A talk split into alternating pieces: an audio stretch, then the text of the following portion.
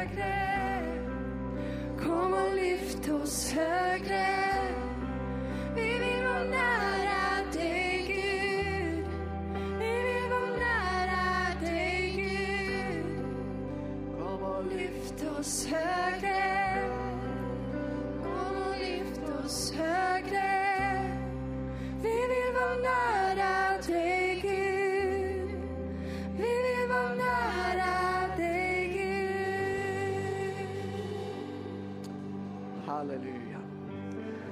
Tack Herre, tack att vi får komma nära. Precis här och precis nu. Och tack för att du kommer nära oss. Vi välkomnar dig. Vi välkomnar din ankomst Herre.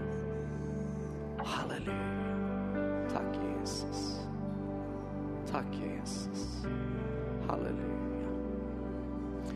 Vi ska alldeles strax sätta oss ner men får jag bara berätta en sak. Jag hamnade i ett, i ett speciellt sällskap förra helgen.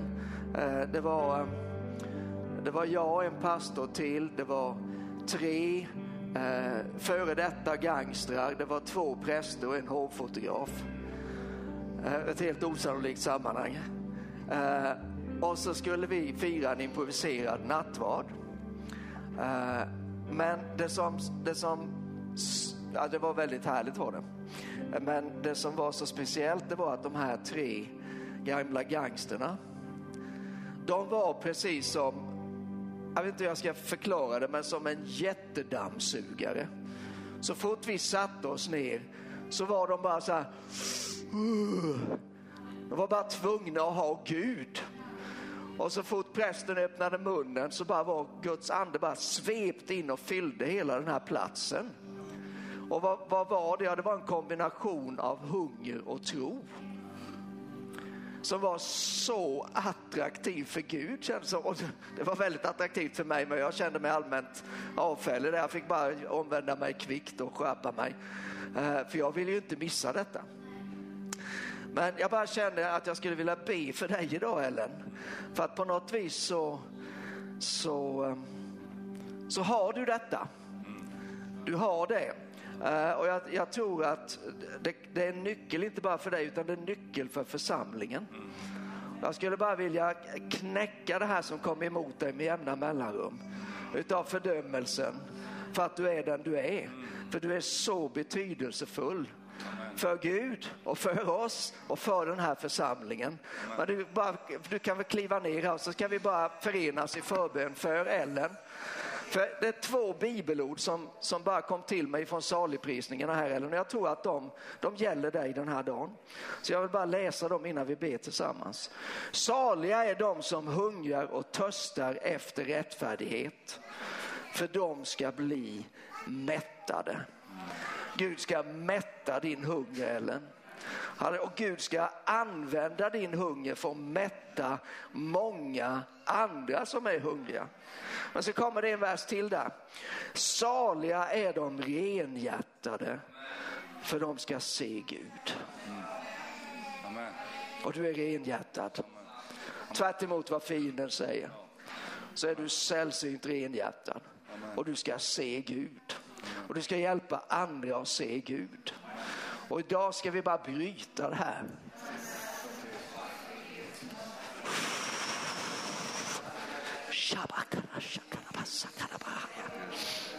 Oh.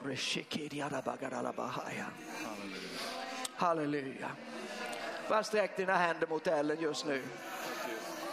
Halleluja. Vi står tillsammans i familjen. Vi tog Gud ihop i familjen. Halleluja, det ska komma precis det du talade om. Ellen, idag ska komma en frihet. Det ska skapas ett utrymme. Det ska bli en rymlig plats runt omkring dig. Du kommer bara växa i detta. Du kommer bara känna dig så mer och mer hemma i det. Det kommer vara mer och mer självklart men aldrig på ett, ett sätt som är givet utan du kommer alltid att stå med en bävan. Du kommer alltid att stå med en gudsfruktan. Gudsfruktan är skrivet över ditt liv. Det är skrivet över ditt liv. Det ligger över din familj. Gudsfruktan.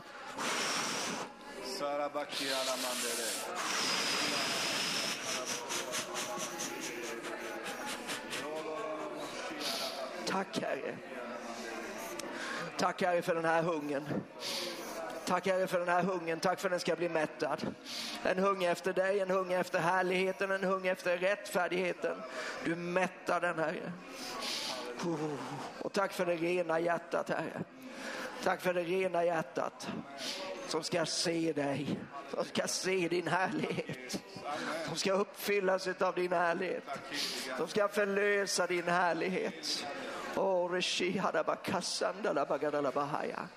I Jesu Kristi namn så bryter jag all förkastelse och fördömelse över ditt liv. Jag bryter det en gång för alla. Och jag stänger dörren till detta djävulskap i Jesu namn.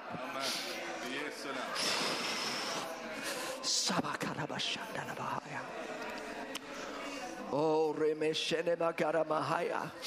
Om tjuven blir påkommen måste han inte ge sjufalt tillbaka. Det kommer tid av gottgörelse. Det kommer tid av gottgörelse för det som tjuven har försökt att stjäla i ditt liv. Jag profeterar över dig. Det kommer tider av upprättelse och gottgörelse. I Jesu Kristi namn. I Jesu Kristi namn. Oh. Tack Jesus. Tack Jesus. Om du är hungrig så bara lyft upp dina händer till Herren just nu. Och säg det till honom. Säg till honom, jag är hungrig Herre. Jag är hungrig Herre, jag hungrar, jag törstar. Jag längtar. Jag behöver dig. Gud kom till mig. Gud. Gud.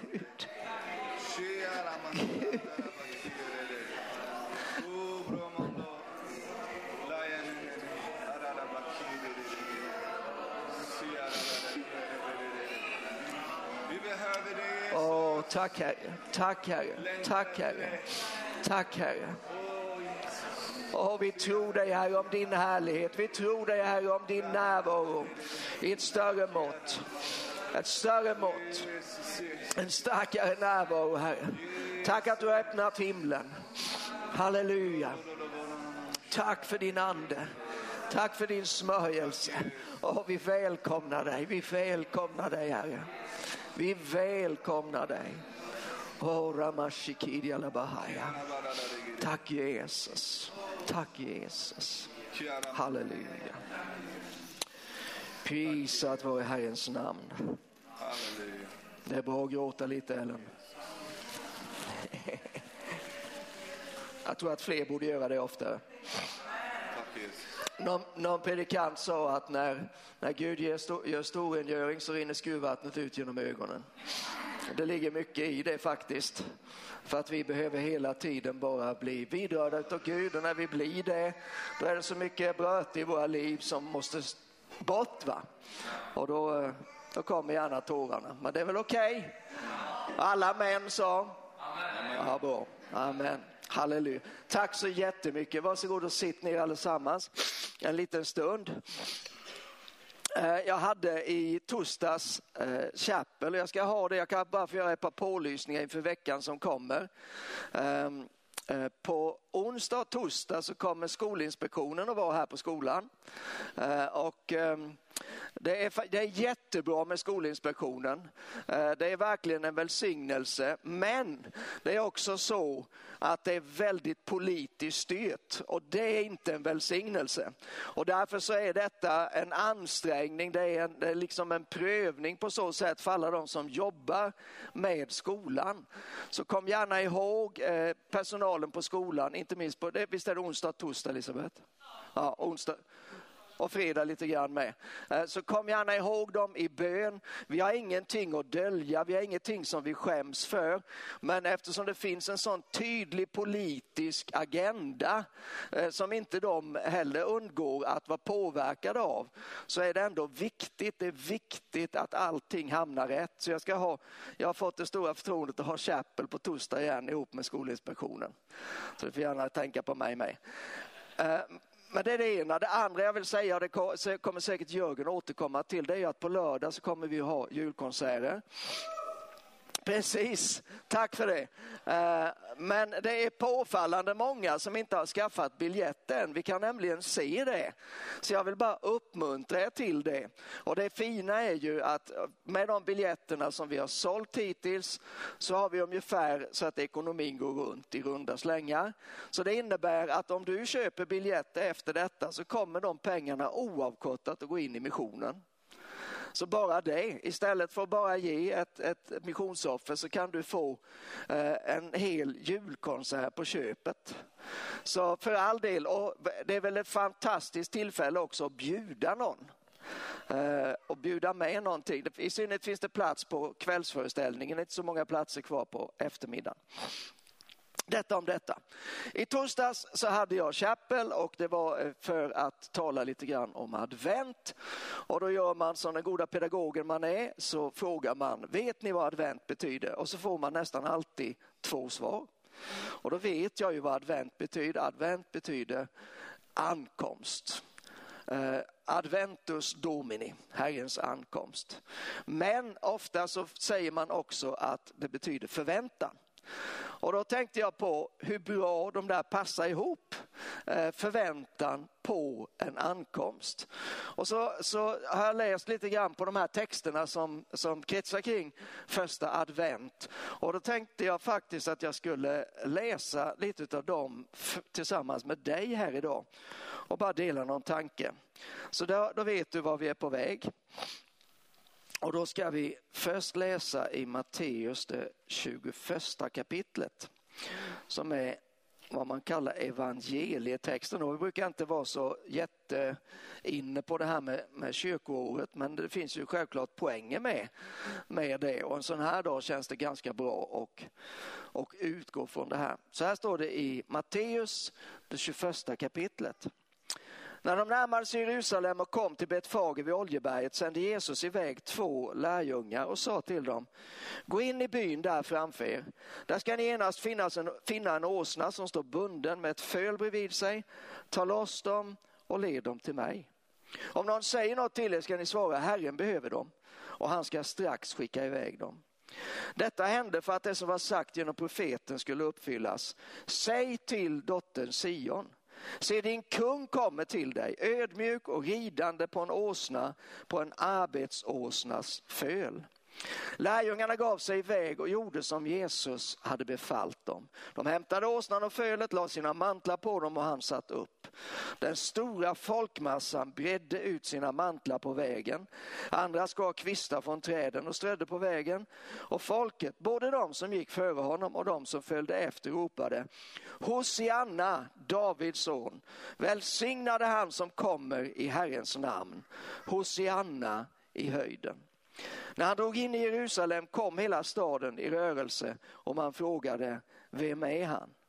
Folket svarade, det är profeten Jesus från Nasaret i Galileen. När Jesus rider in i Jerusalem på, den här, på det här åsnefölet då är ju precis som nästan allting annat som Jesus gör så är det någonting som är profeterat om, det är någonting som är förutsagt. Det är någonting som blir uppfyllt. Eh, men det har att göra med, eh, det är inte profeterat ut i ett vakuum utan det är ett budskap som har kommit till ett folk som på ett särskilt sätt är anförtrodda att bära gudsordet, att förvalta gudsordet. Eh, det judiska folket, det är Abrahams ättlingar, de som Gud hade utvalt. Och eh, då då tar de, har de fått det ordet och på olika sätt har de levt med det faktiskt under århundraden. Just det här ordet som är citerat i Matteus 21, det var uttalat av Sakarja som levde ungefär 500 år före Kristus. Eh, så under 500 år hade man levt med detta ord. Man hade åtminstone stundtals, kanske inte alltid, eh, om vi nu bara försöker eh, applicera det på oss själva då, eller vår egen situation. Men man hade ändå förväntat detta. Och så är det alltid när Gud gör någonting, att han gör det i samverkan med människor. Han, han fann Abraham eh, och han utvalde honom, han kallade honom och så gav han löften till Abraham och de löftena de fullbordas fortfarande denna dag.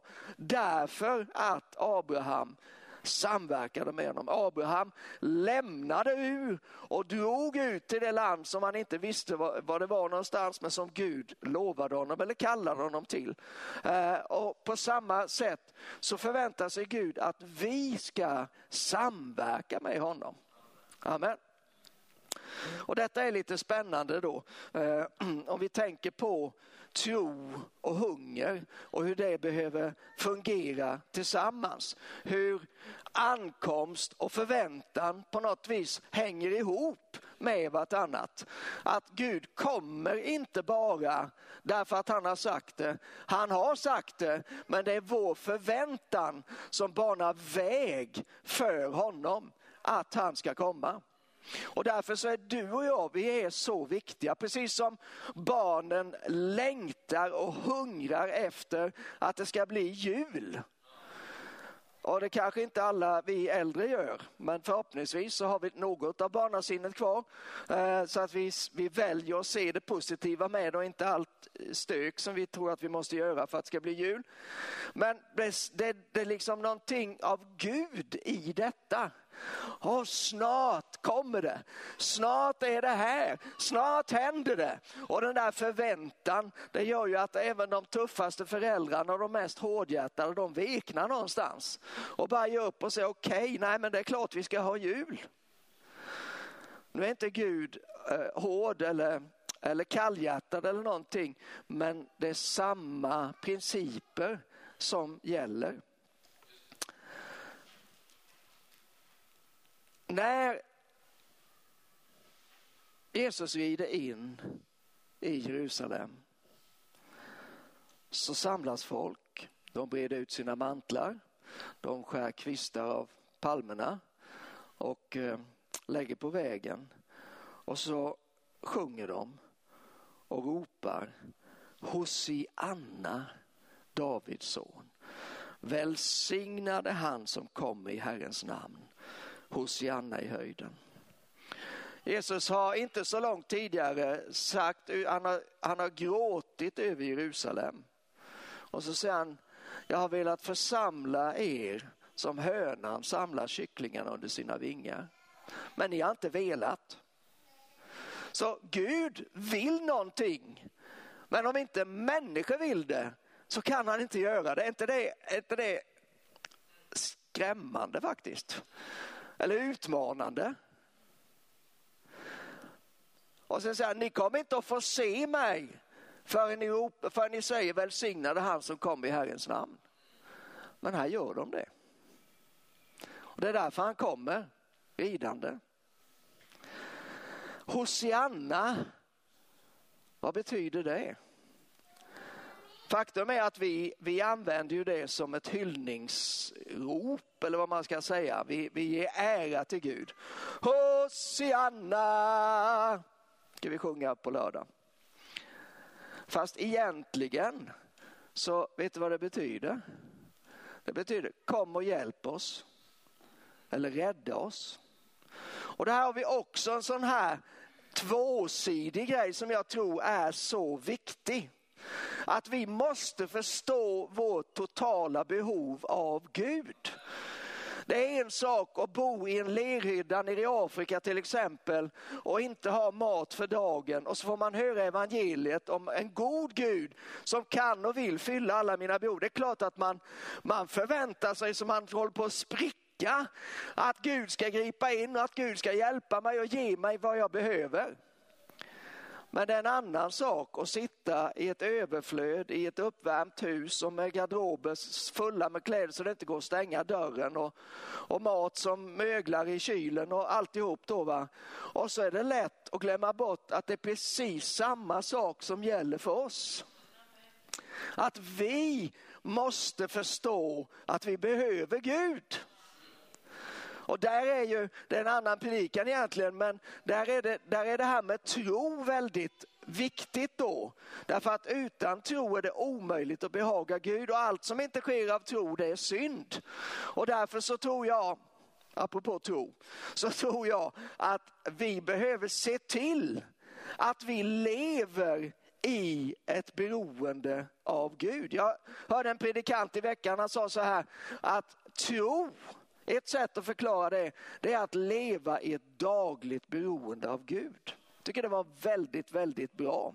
Det är, inte, det är liksom inget konstigt, det är inget andligt i så mått att det liksom inte går att greppa utan det är jättekonkret.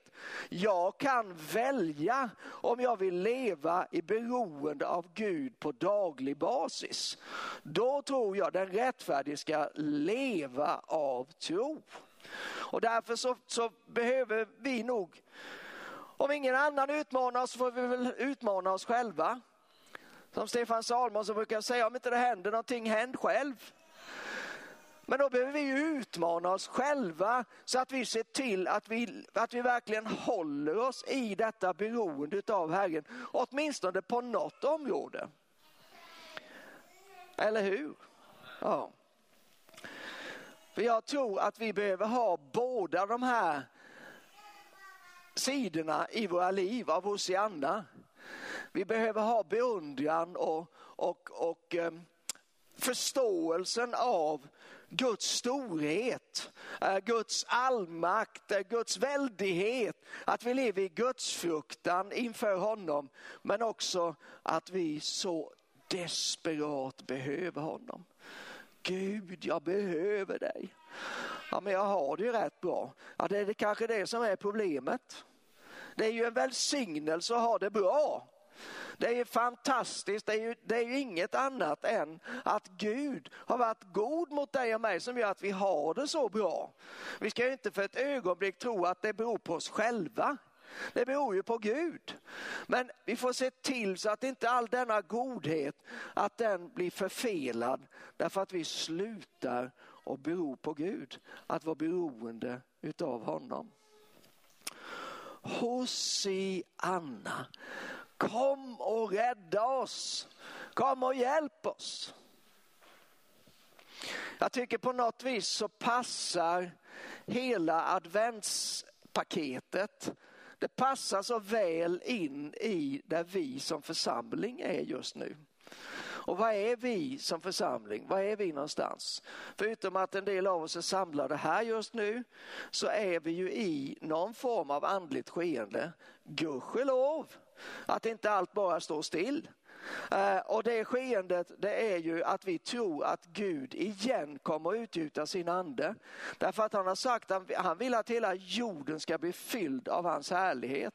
Han har talat ut och gett oss sina löften. Han har sagt att här ska en källa flöda och många ska komma och dricka. Här ska frälsningens murar byggas upp och många ska gå in genom portarna. Amen. Vi tror att vi är i detta skede någonstans och då är det oerhört betydelsefullt att vi hittar det här samarbetet med Gud. Vad kan bara Gud göra? Ja, det mesta. Men vad är det som vi måste göra? Det måste vi bli jätteklara på så att vi inte missar detta. Då finns det en annan text som har med första advent att göra och det är den så kallade salta texten vilket man finner i den 24 salmen. Och då ska vi eh, hoppa över lite grann där.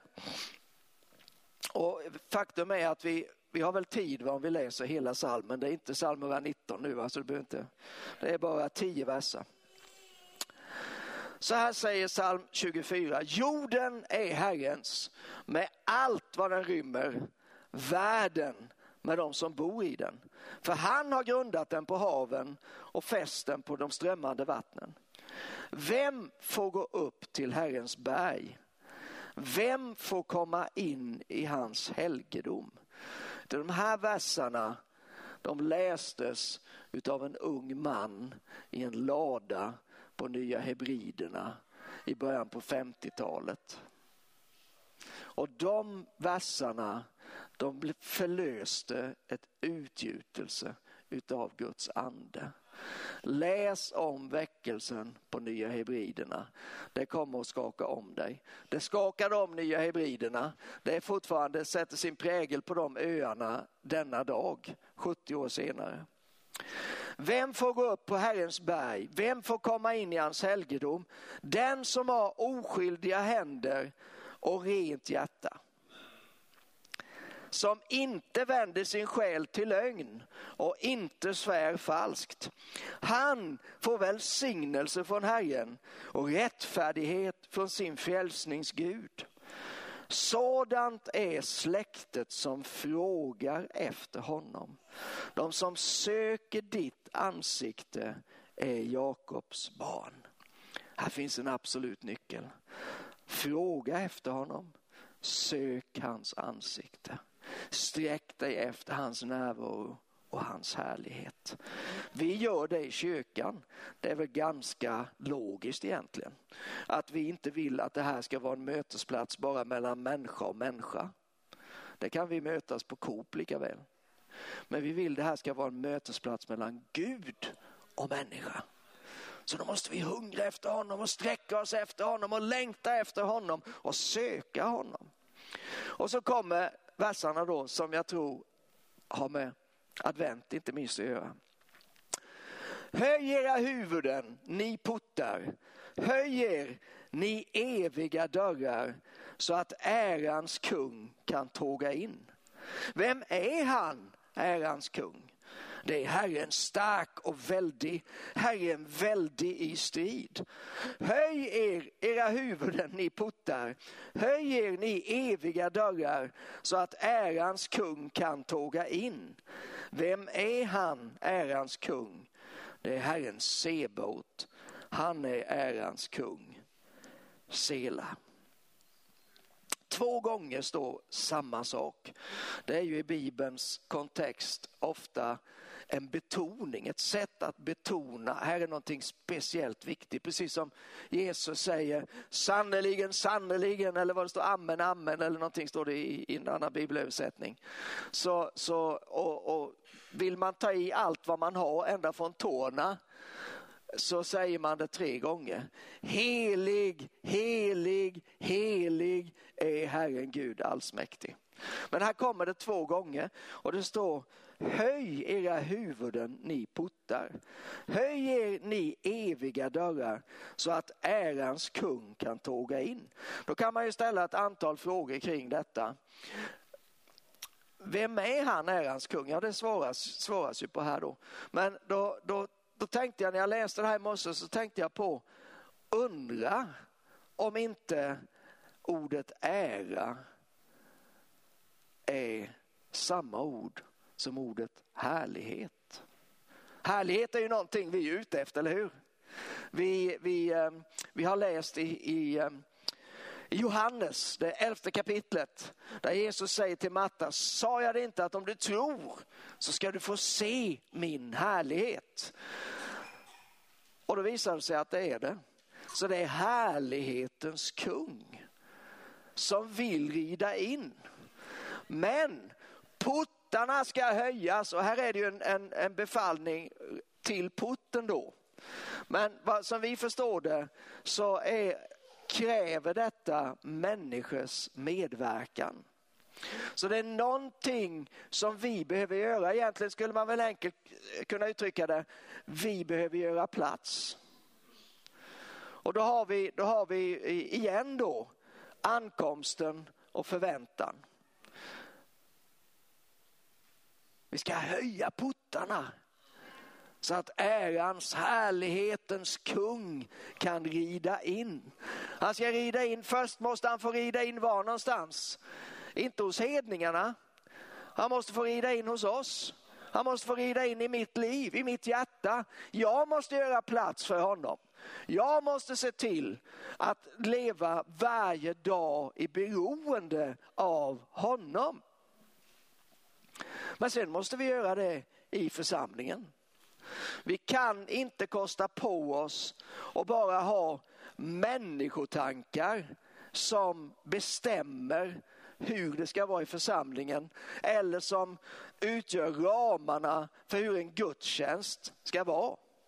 Det är lätt att hamna där för vi vill ha koll på grejerna. Vi vill göra ett bra arbete. Alla de sakerna är helt legitima. Men det räcker inte. Utan det måste finnas utrymme, kanske mer utrymme för Gud. Om vi ska få hans härlighet.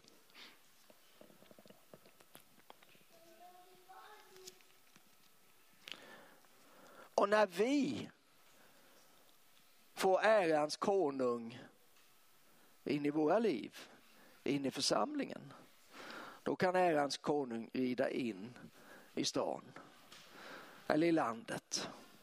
Och det är precis det han vill. Då vill jag ta ytterligare ett av två bibelord. Sen ska vi be tillsammans. Men jag vill ta med dig till Lukas. Vi kan, vi, förlåt, vi börjar i Jesaja 40. Jag omvänder mig. Vi börjar i Jesaja 40.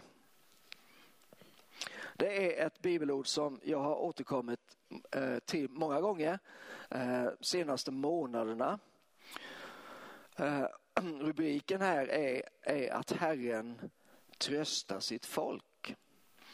Och då, då vill jag läsa några verser därifrån. Trösta, trösta mitt folk, säger Gud.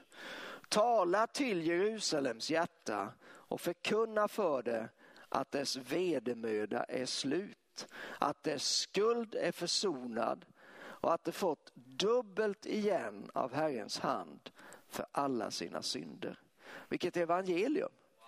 Skulden är försonad, vedermödan är slut, dubbelt upp för allt ont. En röst ropar i öknen. Bana väg för Herren, gör vägen rak i ödemarken för vår Gud. Varje dal ska höjas, alla berg och höjder sänkas. Ojämn mark ska jämnas, kuperat land blir slät mark. Herrens härlighet ska uppenbaras. Alla människor ska se det tillsammans, för Herrens mun har talat. Herrens mun har talat. Frågan är, hör vi vad Herrens mun säger? Den som har öron han hör vad anden säger till församlingarna. Och lyder vi det som Herrens mun har talat. Någonstans i de här verserna tänker jag att vi finns just nu. Det är en uppmaning att bana väg, att göra vägen rak, att höja dalar, att sänka berg och höjder, att jämna ojämn mark, att släta till kuperat land. För att Herrens härlighet ska bli synlig, uppenbaras. Så att alla människor kan se det.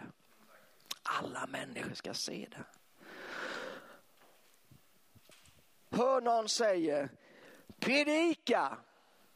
Tänk att det kan vara så viktigt med predikan. Någon som står i en talarstol och skriker en stund. Vad är poängen med det? Det finns någonting i proklamationen av Gudsordet. Det är inte bara, det föder tro och det är oerhört betydelsefullt. Tro kommer av predikan, eller hur?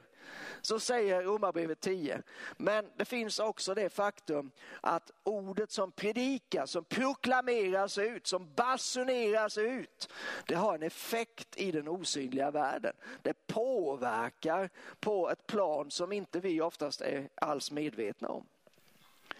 Och så, så, så kommer en retorisk fråga, vad ska jag predika? Jo, att vi människor vi är så otillräckliga. Det är egentligen det som, som är, är budskapet i de här verserna. Men eh, så avslutar det i vers 8, vår Guds ord består för evigt. Vi är förgängliga, vi är som gräset. Det, det står en dag, nästa dag har det vissnat, men Guds ord är oförgängligt. Så därför så ska vi inte predika människor. Vi ska inte predika människotankar, vi ska inte predika människolära, vi ska predika Guds ord, för Guds ord är evigt. Och sen älskar jag den här versen. Eh, jag har ett speciellt minne med den här versen och det var för många år sedan nu så åkte vi ett team ner till Istanbul. Vi skulle ha möte i, i, i den armenska evangeliska kyrkan tror jag det var, mitt inne i gamla stan i Istanbul. Och på flyget ner så ställde sig Kristina upp och började predika för oss. Eh, och så sa hon att jag har bara fått en vers här, sa hon. Som jag tror är för oss nu när vi åker här. Och så bara höjde hon rösten. Sion, du glädjens budbärarinna. Stig upp på ett högt berg, Jerusalem, du glädjens budbärarinna. Höj din röst med kraft. Höj den utan fruktan och säg till Judas städer, se er Gud. Åh, vad bra det här är. Det är vi, det är, alltså Sion och Jerusalem, det är ju gammaltestamentliga begrepp. Det finns en, en, en geografisk motsvarighet i Israel, men det finns också en andligt överförd verklighet i det som är Guds folk, församlingen. Vi har en uppgift, vi ska stå upp på ett högt berg, vi ska ropa ut, vi ska predika, vi ska vända ryggen till all fruktan och så ska vi säga, se er Gud. Ja, Herren kommer med kraft. Ankomst. Hans arm visar sin makt. Se, han har med sig sin lön. Hans segerbyte går framför honom. Ja, jag blir lite gripen av de här verserna faktiskt. Jag tror att vi är i detta. Vi är på väg någonstans. Och vad som är viktigare kanske ändå, det är att Jesus är på väg hit. Gud vill komma. Han vill utgjuta sin ande. Han vill bara drabba den här stan och det här landet. Det är vad han vill med sin närvaro och sin härlighet. Du vet när Gud kliver in då förändras precis allting. Vi har läst i, i Apostlagärningarna 16 kapitlet när, när eh, Paulus och Silas, är det väl där, eller är det Barnabas? Silas tror jag. Eh, hur de konfronterar en andemakt och hur den här andemakten kastar dem i fängelse efter att ha slagit dem ordentligt. Och de är bundna, de sitter i den innersta cellen, fötterna i stocken. Men där proklamerar de Guds ord, där ber de, där sjunger de lovsång. Och mitt när det är som värst och mörkast och vid midnattstimmen, boom, så kliver Gud in. Och helt plötsligt så är allting annorlunda. Han som satte dem där, han tror att allt är kört. Så han är precis i begrepp att ta livet av sig. Men Paulus och Silas, de är fria från bojorna. Dörrarna öppnas. Men inte bara deras boja och deras dörr. Men alla fängelsedörrar öppnas. För Gud kliver in. När Gud kliver in, då påverkar det inte bara, blir lite liksom rörelse och lite mysigt i kyrkan. Utan då drabbar det, det drabbar alla. Alla inom ett större eller mindre område. Gud give att det blir hela landet. Det är detta vi står inför. Gud vill komma. Men han måste få komma till dig och mig för att han ska få göra detta. Vi behöver stå upp på ett högt berg och ropa ut, se er Gud. Halleluja. Nu, nu, tar vi, nu tar vi Lukas, nu är det läge för Lukas. Lukas, det första kapitlet.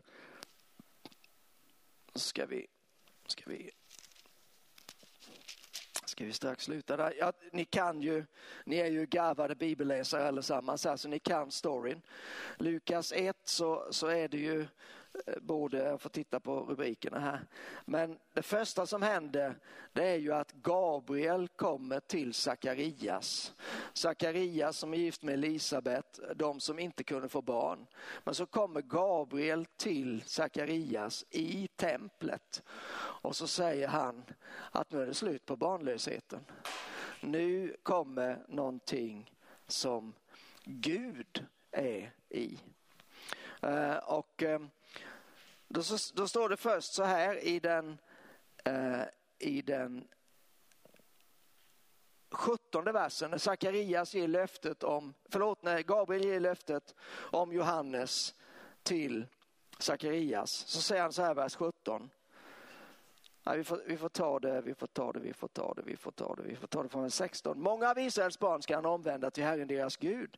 Han ska gå före honom i Elias ande och kraft för att vända fädernas hjärtan till barnen och ge dem trotsiga ett rättfärdigt sinne och skaffa åt Herren ett folk som är berett. Ett folk som är berett. Undrar vilka det kan vara. Jag skulle tänka att det finns eh, en, en anknytning till dig och mig. Att du och jag behöver vara beredda. Någonting behöver ske med dig och mig. Och detta, hade ju, det här låg då över Johannes liv.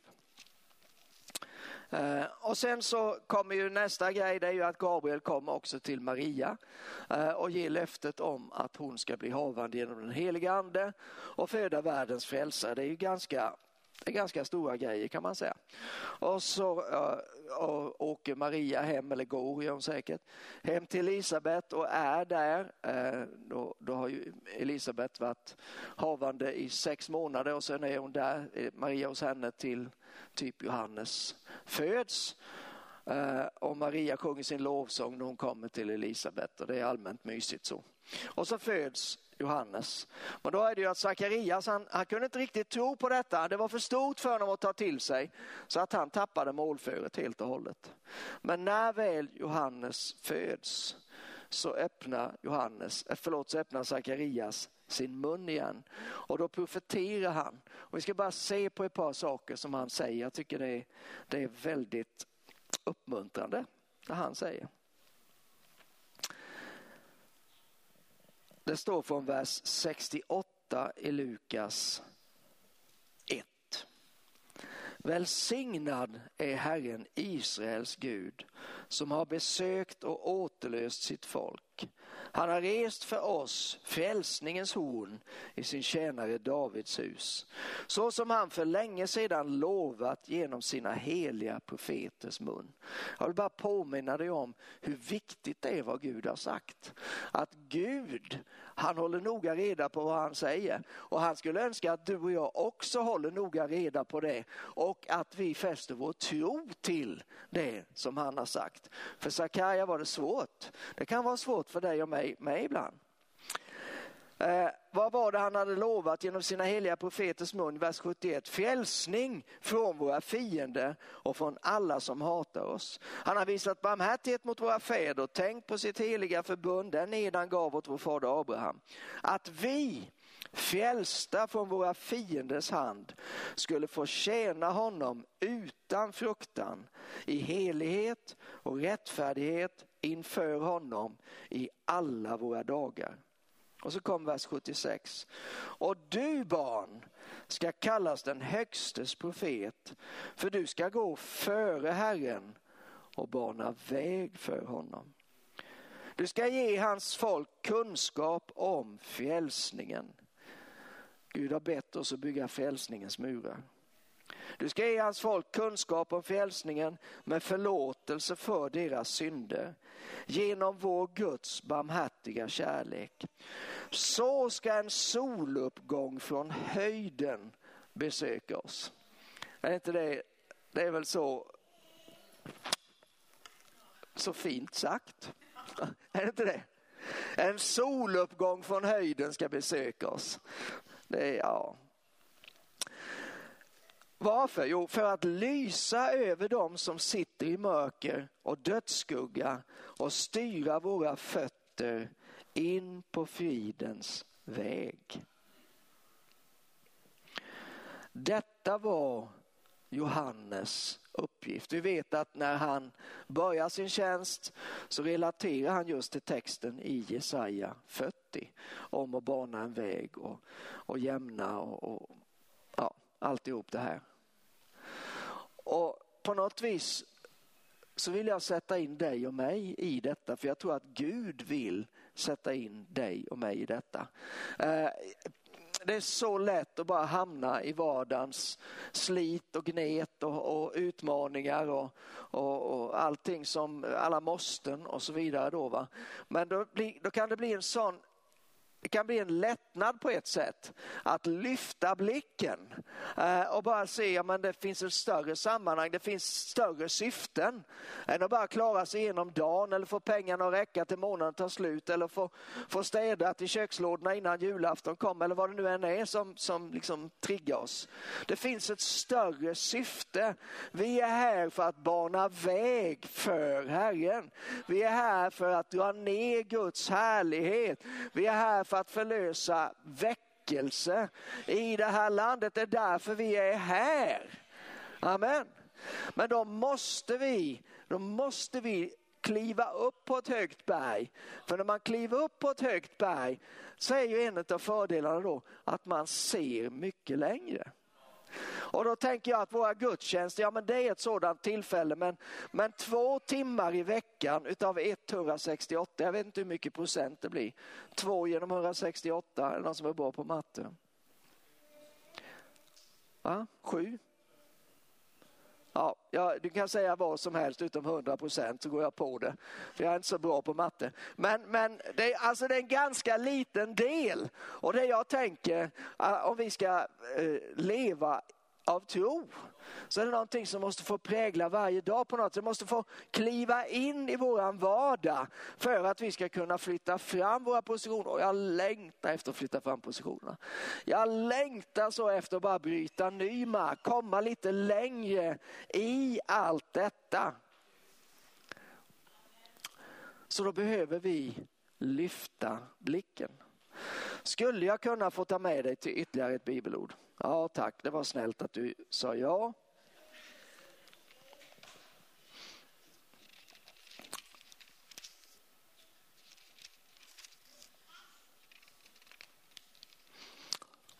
Det är ju tid, måste ju vara tidigare här.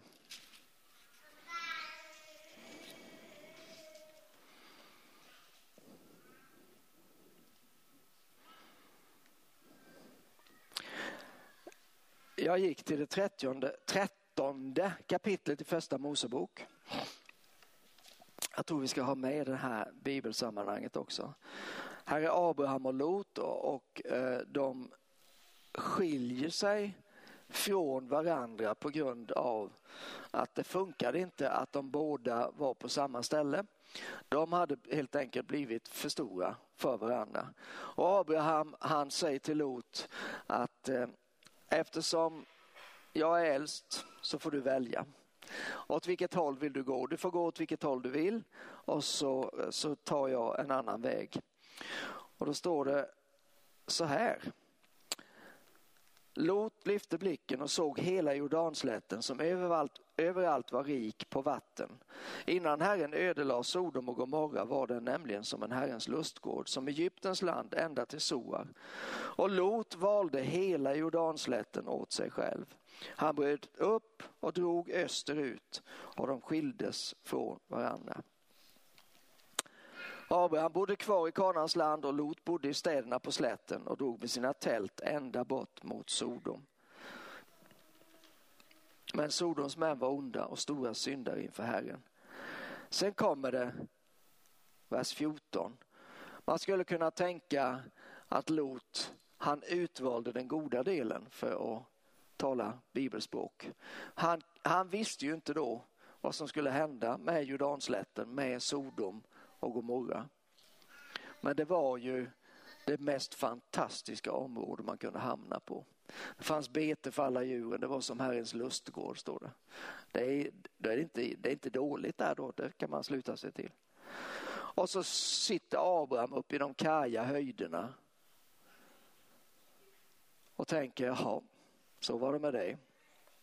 Jag får försöka att klara mig här då. Men där kommer Herren och så säger han efter att Lot hade skilt sig från honom. Lyft din blick och se dig omkring från den plats där du står mot norr och söder, öster och väster. Hela det land som du ser ska jag ge åt dig och dina efterkommande för evig tid. Två saker att och bara tänka på där då som jag tror anknyter till din och min situation. För det första, från den plats där du nu står. Det är väldigt ofta som vi tänker att om bara de här omständigheterna förändrades, om jag bara hamnade där borta istället, om bara han kunde sluta vara så jobbig, någonting sådant, då skulle det hända. Men från den plats där du nu står, precis mitt i dina omständigheter just nu som kan vara usla eller dåliga eller fantastiska, men det är inte det som bestämmer det. Men där du står, där säger Gud, lyft upp din blick. Och kanske är det ett uselt valt tillfälle att uppmana oss att göra det. När det är så mycket fokus på, ja nu är det bara fyra veckor kvar till jul här och vi måste köpa de julklapparna och vi har ingen, liksom, och, och var ska vi få tag på julgranen och hur ska det gå, vilka ska komma och vad blir det när de kommer. Och... Men ändå kanske det är precis nu som det är som viktigast. Att vi påminner oss om, återigen, vi står inför en ankomst. Det behövs en förväntan. Gud står för ankomsten. Vi står för förväntan. Gud står för härligheten. Vi står för tron. Amen. Halleluja. Jesus, jag vill tacka dig för dina löften. Jag tackar dig Herre för att du har talat i Bibeln är ditt ord. Du har gett dina stora och mycket dyrbara löften Herre. Att det finns gudomlig natur för oss människor så vi kan undkomma förgängelsen i den här världen. Nu bara ber vi Herre eh, att vi ska eh, på nytt bara, att vi ska få förnya Herre vår tro, vår förväntan, vår hunger efter detta ord. Men vi tackar dig också Herre för du har talat personligt, specifikt. Det har kommit rema, uppenbarade ord, personliga ord till oss, till den här församlingen, till oss individuellt Herre. Och nu vill vi bara än en gång bara levandegöra dem. Vi vill påminna oss själva om dem. Vi vill tacka dig för dem och vi vill bara sätta vår för förtröstan och vår förväntan till dig Herre. Vi tackar dig att du är på väg, du vill besöka, du vill komma. Du vill komma till oss, du vill komma till församlingen, du vill komma till Sävsjö, du vill komma till landet, till Europa Herre. Du vill bara komma Herre. Åh, vi bara förväntar oss detta just nu Herre. Vi tackar dig för det. Vi lyfter vår tro upp till dig Herre. Vi lyfter vår tro upp till dig. Vi tackar dig för att vi kan höja vi kan bara göra dörrarna vida Herre. Så att din härlighet kan rida in, att din härlighet kan ta över, att du kan råda, att du kan regera. Att inte du bara blir en besökare, men att du flyttar in Herre. Med allt vad du är och med allt vad du har Herre. Och vi bara säger kom Herre Jesus, kom Herre Jesus, kom Herre Jesus. Hosianna, Hosianna, Hosianna. Åh, oh, tack Herre. Tack Herre. Tack Herre. Halleluja, tack Jesus. Halleluja. Amen, ni kan väl komma upp lovsångare, vi ska bara ge ett tillfälle och bara stanna kvar i Herrens ansikte några minuter till. Och om du är här och du vill ha förbön, du kanske bara är, känner dig hungrig eller du kanske känner dig eh, uppgiven eller inte vet jag. Va? Säkert känner du någonting som Gud skulle kunna hjälpa dig med. Men då vill vi bara be tillsammans och, och du får gärna komma fram här och vi kan be ihop och, och, och så, så får vi bara uttrycka inför Herren det som, där vi är just nu. Det är ju det Gud säger inte du måste flytta dig någon annanstans och sen ska jag hjälpa dig. Eller du måste, du måste liksom eh, göra ditten eller datten då, annars kan inte jag. Nej, men om vi bara låter Gud komma. Så precis där vi är, där vill Gud möta oss. Där vill han hjälpa oss. Han vill komma och rädda oss. Halleluja, mitt i allt sammans. Tack Jesus. Så vi, vi prisar Herren med någon sång och så, så är du bara välkommen om du vill att vi ska be tillsammans. Så är du välkommen fram här. Tack Jesus. Jag föreslår att vi står upp lite, ni har fått sitta ner här och kan få träsmak och andra åkommor. Tack Jesus, halleluja. Shiri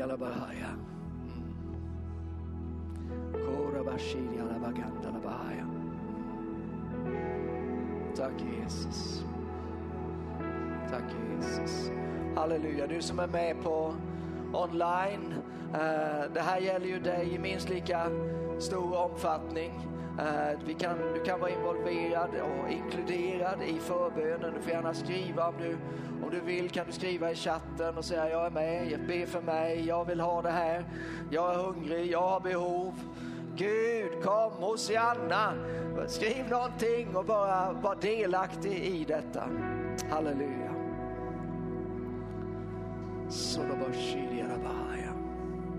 Tack Jesus. Tack Jesus. Du är den som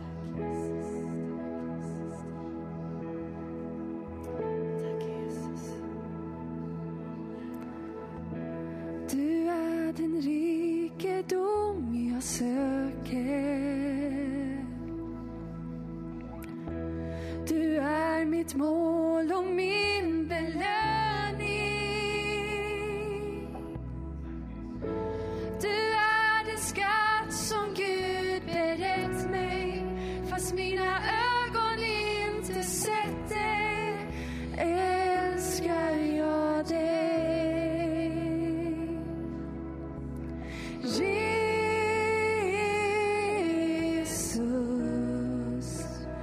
älskar jag dig.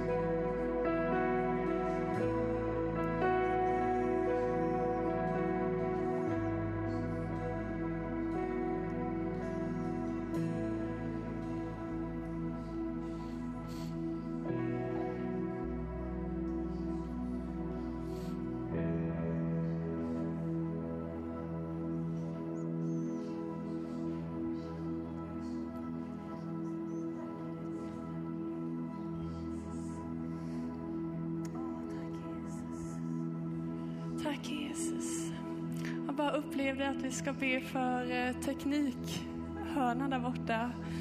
Bara för Toffe och, och Felix och Jonas. Vi Bara sträcker våra händer mot dem. Bara, de gör ett sånt fantastiskt jobb.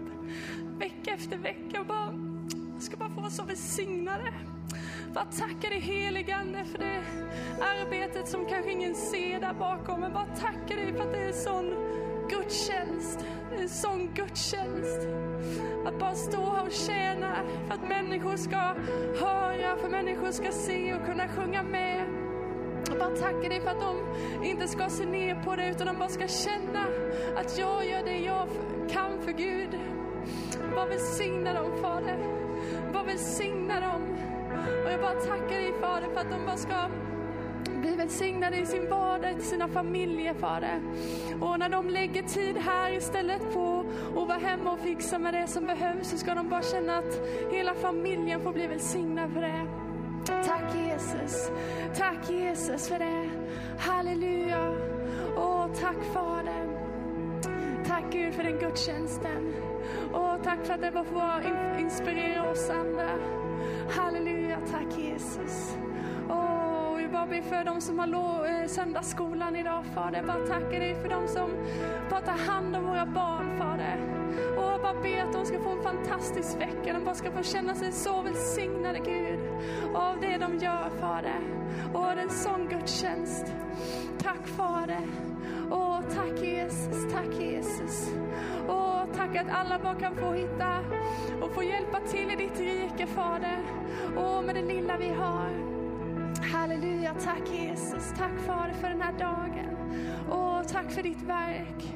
Tack för ditt verk. Det är all ära till dig. All ära till dig.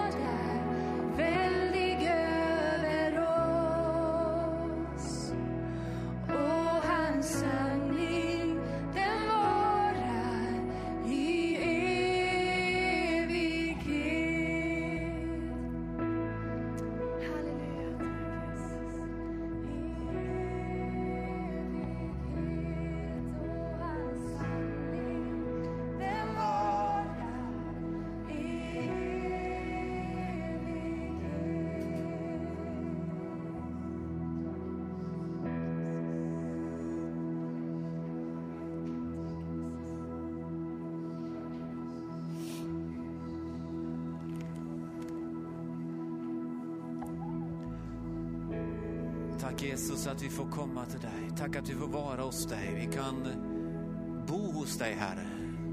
Tack att vi inte behöver gå ut och in utan vi kan finnas nära dig. Oavsett veckodag, oavsett tid och stund så kan vi förbli inför ditt ansikte Herre. Och bara tacka dig för din godhet, tacka dig för din barmhärtighet Jesus. Prisa dig för din nåd Herre. Halleluja Jesus. Gud, vi prisar ditt heliga namn.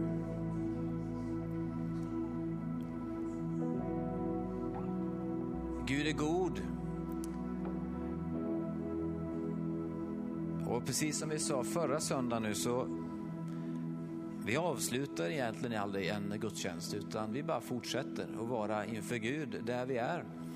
Vi kanske avslutar en samling och vi kanske avslutar en, en, en liksom jag har tänkt på det ibland, en del jobbarkompisar de, de säger till mig att du vet när det kommer upp det här med religion och så. Jag tror det gör man i kyrkan säger de. Men jag har tänkt på det, det där är fel alltså. För är det någonstans man behöver tro så är det när man är utanför kyrkan. Därför i kyrkan där är man ju liksom med vänner och där är, kan man vara i Guds ärlighet. Tron behöver man ju verkligen utanför kyrkan, eller hur? Tack Gud för hans nåd över oss. Okej, nu till veckan då så är det, ja, det är fika nu efteråt förresten. Och sen bort till B-huset, kaffe. Missa inte det. Söndag, eh, tisdag först, 19 är det bön. Du är välkommen hit. Mm, och på lördag, då, precis som P.O. sa, så är det julkonsert. Och jag tycker det är helt fantastiskt att vi kan ha julkonsert äntligen efter, är det sex år, jag inte fem år, sex år. Det var en via digitalt förra året, men nu är det även då fysiskt. I Missionskyrkan klockan 16 och 19. Och som ni vet så är det lite nya regler då när det gäller eh, samlingar inomhus. Eh, Och vi har valt att göra så att eh, du får köpa biljetter i förvägs och så begränsar vi antalet biljetter eh, så att eh, vi kan hålla avstånd och så där borta. Och sen så kommer vi inte att att kräva ett eh, covidpass utan du, du kommer dit men det är begränsat antal platser istället så håller vi avstånd. Men Vänta inte med att köpa biljetten utan köp biljetten nu och ta med dig någon på den här konserten. Klockan 16 och 19 på lördag. Söndag klockan 10 så är det gudstjänst här. PO kommer att predika för oss igen. Vi har kallat den för gudstjänst unplugged och det beror på att alla prylar är kvar i Missionskyrkan. Så det blir lite, digi- eller ak- akustiskt menar jag, låt. Så men det blir jättebra och vi firar också Herrens nattvard då den söndagen. Så välkommen. Var välsignade.